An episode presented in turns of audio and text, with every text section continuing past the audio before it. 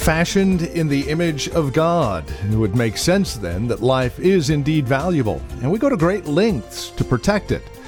But place that life inside of a womb, and it's a different story altogether. Sad to say. Join us as we look at Acts 17 next.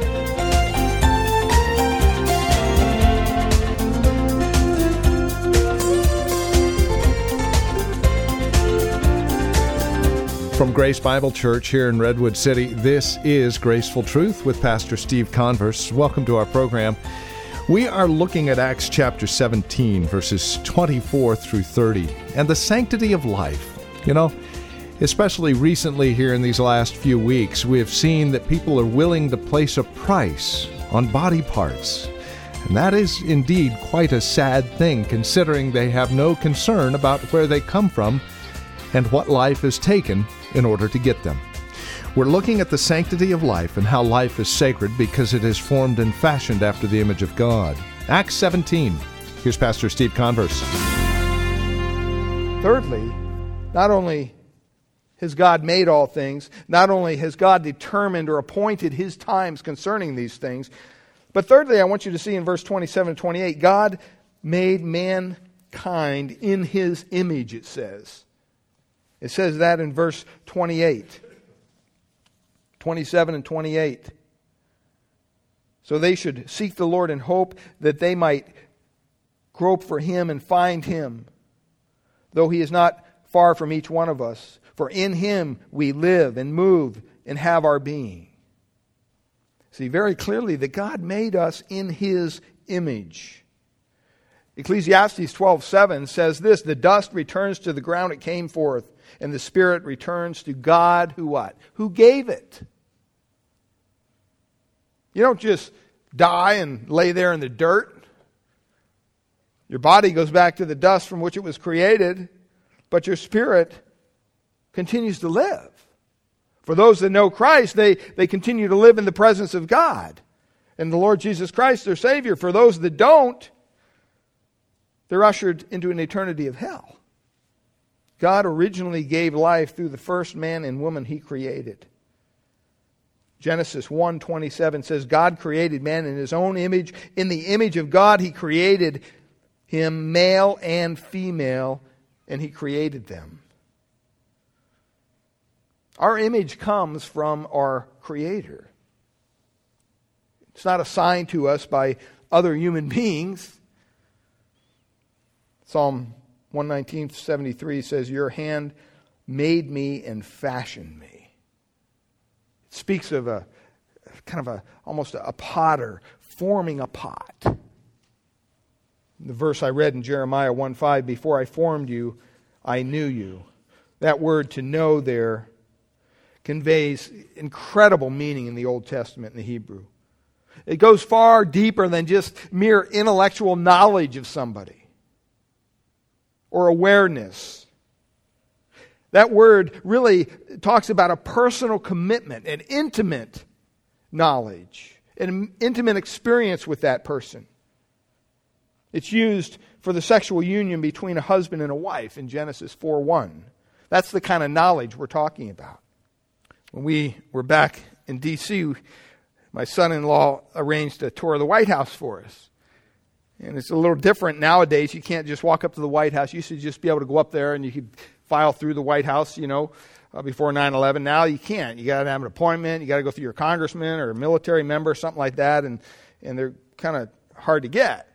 But we had our appointment and we get in line and, and, uh, about two months before I even went back there, I had to give Will my date of birth, my social security number, information, and they do this whole clearance thing.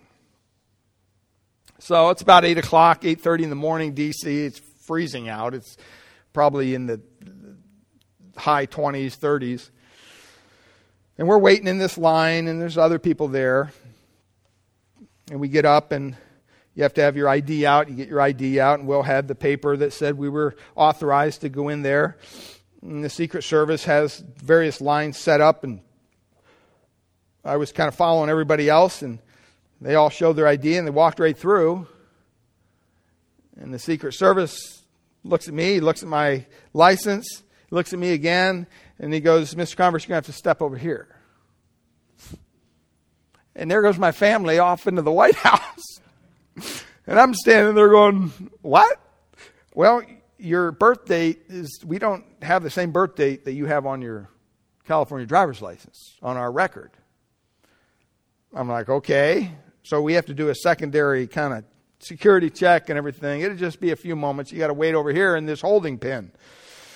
I said, okay. And There's a couple other people over there, so I make my way over there and kind of standing there. And, you know, at one point, Mbika kind of turns around and tries to, what's going on? You know, ma'am, you got to keep moving. It's like none of your business. You just keep going. You know? And I thought, wow, these guys are pretty serious. You know, they all got the little iPads out and iPhones and just be a few moments, 10, 15 minutes. So I'm waiting there and I started trying to talk to one of the guys that was there. I said, well, "What was your?" And the Secret Service immediately, "Hey, uh, no, no talking there. You can't talk to each." It's like, "Good night," you know. And these guys are serious. Um, eventually, you know, after a couple other people, he called me my name and he came and I went forward and and he held up his little iPad and, and there's my picture on there and and he said, "Is that you?" I said, "Yeah, that's me." said, "That's pretty incredible," you know. Does this happen often? He wouldn't even answer any questions. He was just very straightforward with me. And uh, he says, "This the proper information, birth date, whatever." Yeah, fine, okay, all right. You're you're clear to go. Go to the next part. And they had like four different stations for clearing you to go into this place. And uh, so I'm thinking, you know, this guy didn't know me. He didn't know who I was. He had all the information about me, but he didn't really even know me. As I made my way up the path there, I got closer to the doors where you actually go in the secondary thing, and there's a sign there that says White House. I don't, I didn't even know what it said. I said, I want to take a picture of something, right? Well, you're not allowed to do that in the White House. So I'm thinking, I'm not in the White House yet, right? I'm just on the path to the White House. So I pull my little iPhone out and I'm holding it up and I, I take the picture. And it was actually a picture of a sign that says no photography. No I'm thinking, what an idiot I am, you know. So just as I was clicking it, the, the DC cop comes, hey, yeah, what are you doing? You know, and kind of chewed me out. I'm like, oh man, I'm never going to make it in there. I said, well, I thought it was inside the White House. No, anywhere on the ground, no photography. Put that away, turn it off, fine. And we got in there and we had a good time. But none of those people knew me. See, th- th- this is the kind of knowledge that, that God knows us intimately. God not only knew about Jeremiah, he knew him.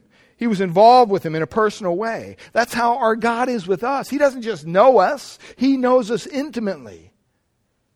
The Bible says that he knows even the hairs that are on our head or the ones that aren't. Whatever it might be, he knows. God says that each human life is woven. That word is, is to weave, and it's weaved by him. He knits us together. When he says knits us together, it's kind of an interesting play on the words there. It actually means to embroider. Each little human frame in the womb. Do you ever look at yourself in the mirror? Say, oh, why did God make me this way? You know, I don't know, but God did. And when you stand there and you feel bad about what you see, it's like spitting in the artist's face. It's like saying, Why'd you make me this way, God? As if he doesn't know better than you. We aren't just a bunch of clones. He's, he has a personalized plan for each one of us. And God is saying, I started getting you ready and the world ready for you long before you were even born. I worked through your father and your mother, through your grandfather and your grandmothers, and your great grandfathers and your great grandmothers. For generations, I was preparing you for this day of birth. What an incredible thing. History tells us that the mother of Sir Walter Scott loved poetry and art. It's no wonder he followed in his mother's love. The mother of Napoleon Bonaparte was ambitious for herself and her children. The mother of John and Charles Wesley was a godly and devout woman with great ability.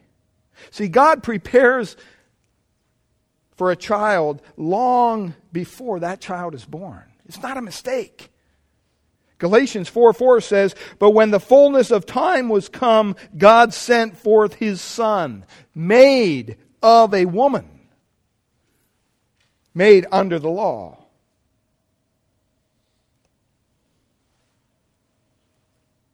And you would think that maybe just something special applied to Jeremiah, but that's not what he means. He's talking of all creation there.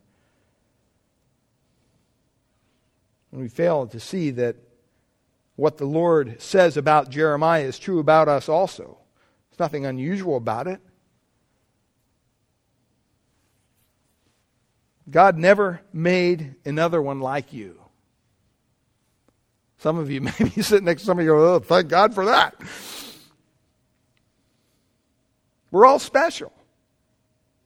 We have our little quirks, we have our personalities, we have the things we like, we have the things we dislike, we have our gifts and our abilities. All those things God put perfectly in place for us.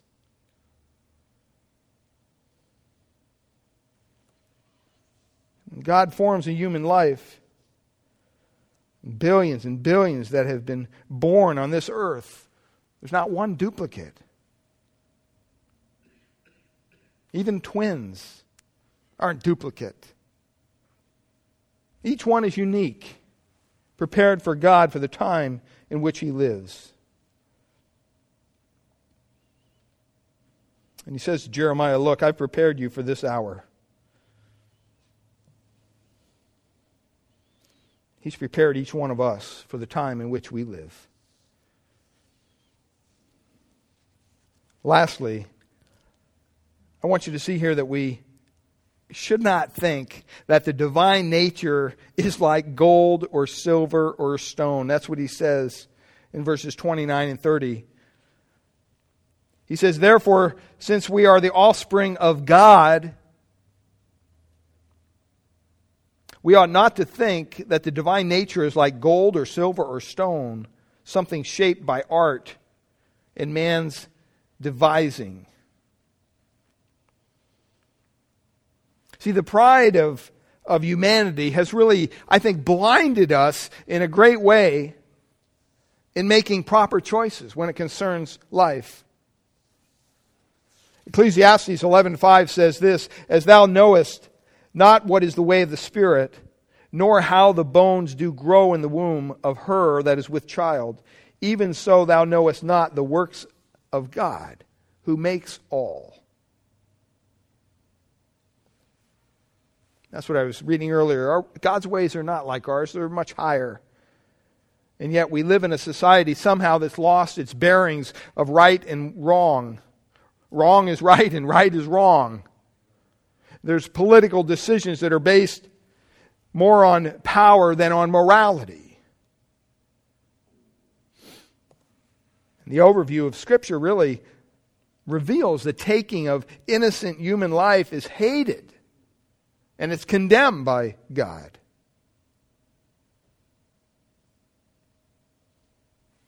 It's not the way of the Spirit. And as verse 30 says, we live in ignorance.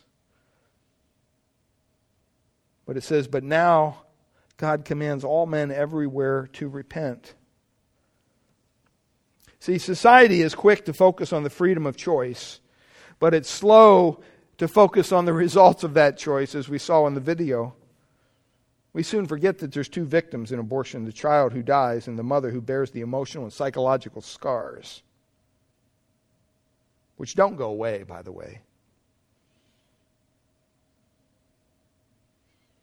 With no acknowledgement of the loss of life, there's no funeral, there's no grief process.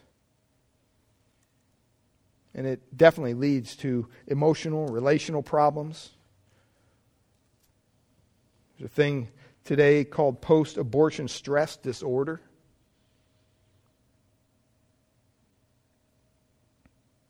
Many women privately live the life described in Matthew 2:18. After Herod had all those babies murdered, we looked at that at Christmas time. In Ramah there was a voice heard, lamentation and weeping and great mourning, Rachel weeping for her children and would not be conformed because they are not.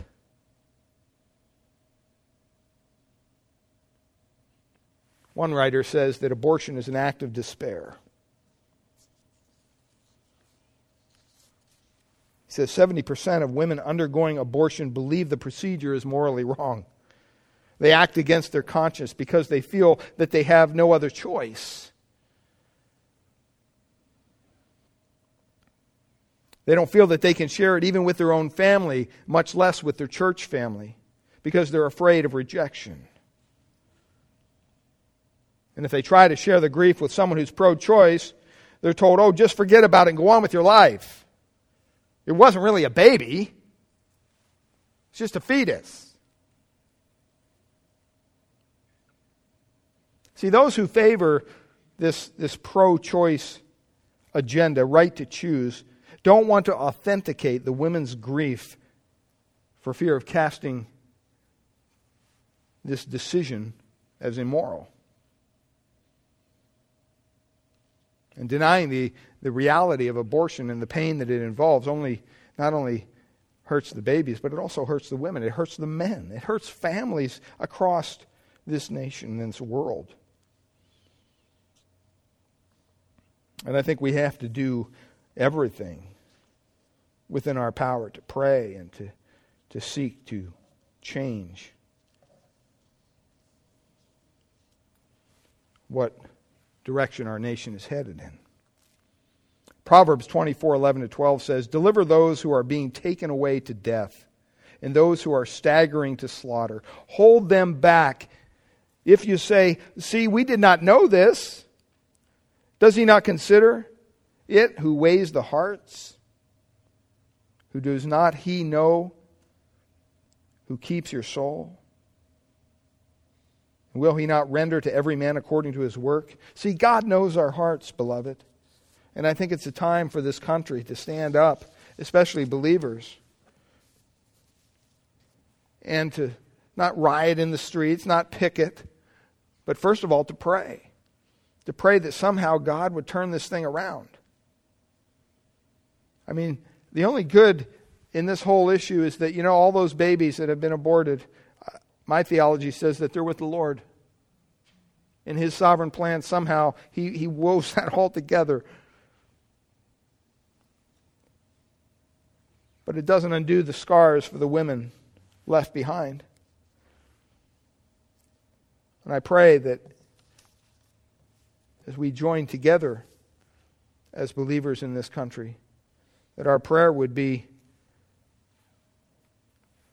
that we would think of life as sacred, sacred and celebrate it as such. I mean, this is kind of a sobering message. I understand it's a very controversial thing, in society at least.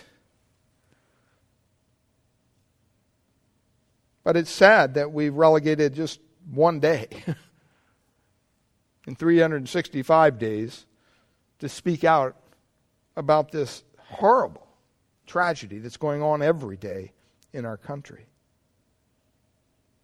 And I want to say that if you've been touched by abortion somehow, maybe you've gone through one, maybe you know somebody who's gone through one, we're not here to judge you. That's not our heart. Our heart is to help you understand that there can be restoration, that there, there is grace extended at the cross, not judgment. And we pray that you will find that grace through his Son, the Lord Jesus Christ. Would you join me in a word of prayer? Father, we thank you for our time this morning. Lord, I know that as a creator, your heart grieves when any innocent life is murdered. And yet, Lord, even in that, we see your gracious hand extended. Father, we know that this is a very divisive issue in our country and even in the church today. But Lord, we pray that we would not stand on our polit- politics or our own personal choice, but we would stand upon your word. And your word clearly says, as we've seen this morning, that you created us with a purpose and a plan. And that we should never forget that. We long to be used by you in whatever way that you desire to use us. But for that to happen, we first have to acknowledge you as our Lord and Savior, that we have to turn to you and ask you to forgive us of our sins. There's not a person in this room who hasn't sinned against a holy God in some way or fashion, thought, deed. And Lord, we thank you that you have provided a way for our sins to be forgiven. We can't pay for them ourselves. We like to think we can. We like to maybe think we can pull ourselves up by our bootstraps and try harder and come to church and pray and, and, and read the Bible and do all these good things, help the homeless, and somehow that's going to get us into heaven. It won't. Those are all great things. But not one of those things or all those things have the power to forgive sin. Only the sacrifice of your Son, the Lord Jesus Christ on the cross, has the ability to do that. And we thank you that you don't deal with us as a group of people, you deal with us as individuals. Each one of us is responsible before you to come to you, to acknowledge our sin, our need of a Savior. And when we do that, when we cry out to you, a holy God, God, be merciful to me, a sinner. Show me this way of salvation through your Son, Jesus Christ. Help me to set aside my plans and my agenda and live my life for you. You're the one that created me. You're the one that gifted me. You're the one that knows everything about me. You know what's best for me. Only then can we experience this forgiveness and grace that we've talked about. And so, Father, we pray for each heart here this morning. If there's any here this morning who is yet to cry out to you, to ask them, ask you for forgiveness, Lord, I pray that you would help them, even in their unbelief. Help them through that. And Lord, I pray for us as believers that we would remember that there's a, a lost and dying world outside these four walls that desperately needs to hear the gospel of Christ. And they not only need to hear it, but they need to see it lived in our lives each and every day. I pray that as representatives, not only of you, but of this church, as we work and we live, Lord, that we would do it in a way that honors you, brings glory to you, draws attention to you, not us. We ask all these things in Christ's name.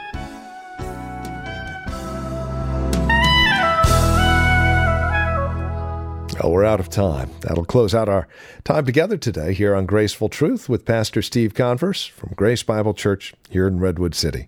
It's our prayer here at Graceful Truth that God would reveal His grace to your hearts through the teaching of His Word each week.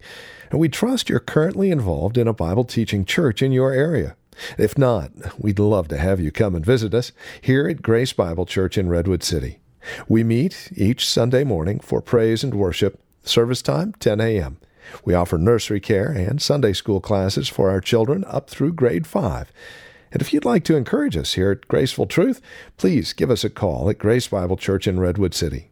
Here's our phone number 650 366 9923. That's 650 366 9923. You can also find more information about us and who we are on our website, which is gracefultruth.org. That's www.gracefultruth.org. In fact, if you're planning on joining us for worship, we'll have directions and details again at our website, gracefultruth.org. If you're writing to us, our address is 2225 Euclid Avenue, here in Redwood City. The zip code is 94061. Again, that's 2225 Euclid Avenue here in Redwood City. The zip code 94061. Also, don't forget to mark on your calendar September 11th, Friday, and Saturday, September 12th, for NorCal Fire. Grace Bible Church here in Redwood City will play host to NorCal Fire, a wonderful two day conference getting people fired up to warn the lost of the fire to come. Details can be found at gracebibleonline.org or strivingforeternity.org. Either one of these websites will give you more information. Again, gracebibleonline.org or strivingforeternity.org. You can also call 650 366 9923 for more information. Nor Cal Fire. Make plans to join us Friday, September 11th and Saturday, September 12th for this marvelous conference on evangelism. And for more information, simply visit our website, gracefultruth.org, or again call. And that phone number again is 650 366 9923. Thank you so much for joining us today. Until next time, God bless.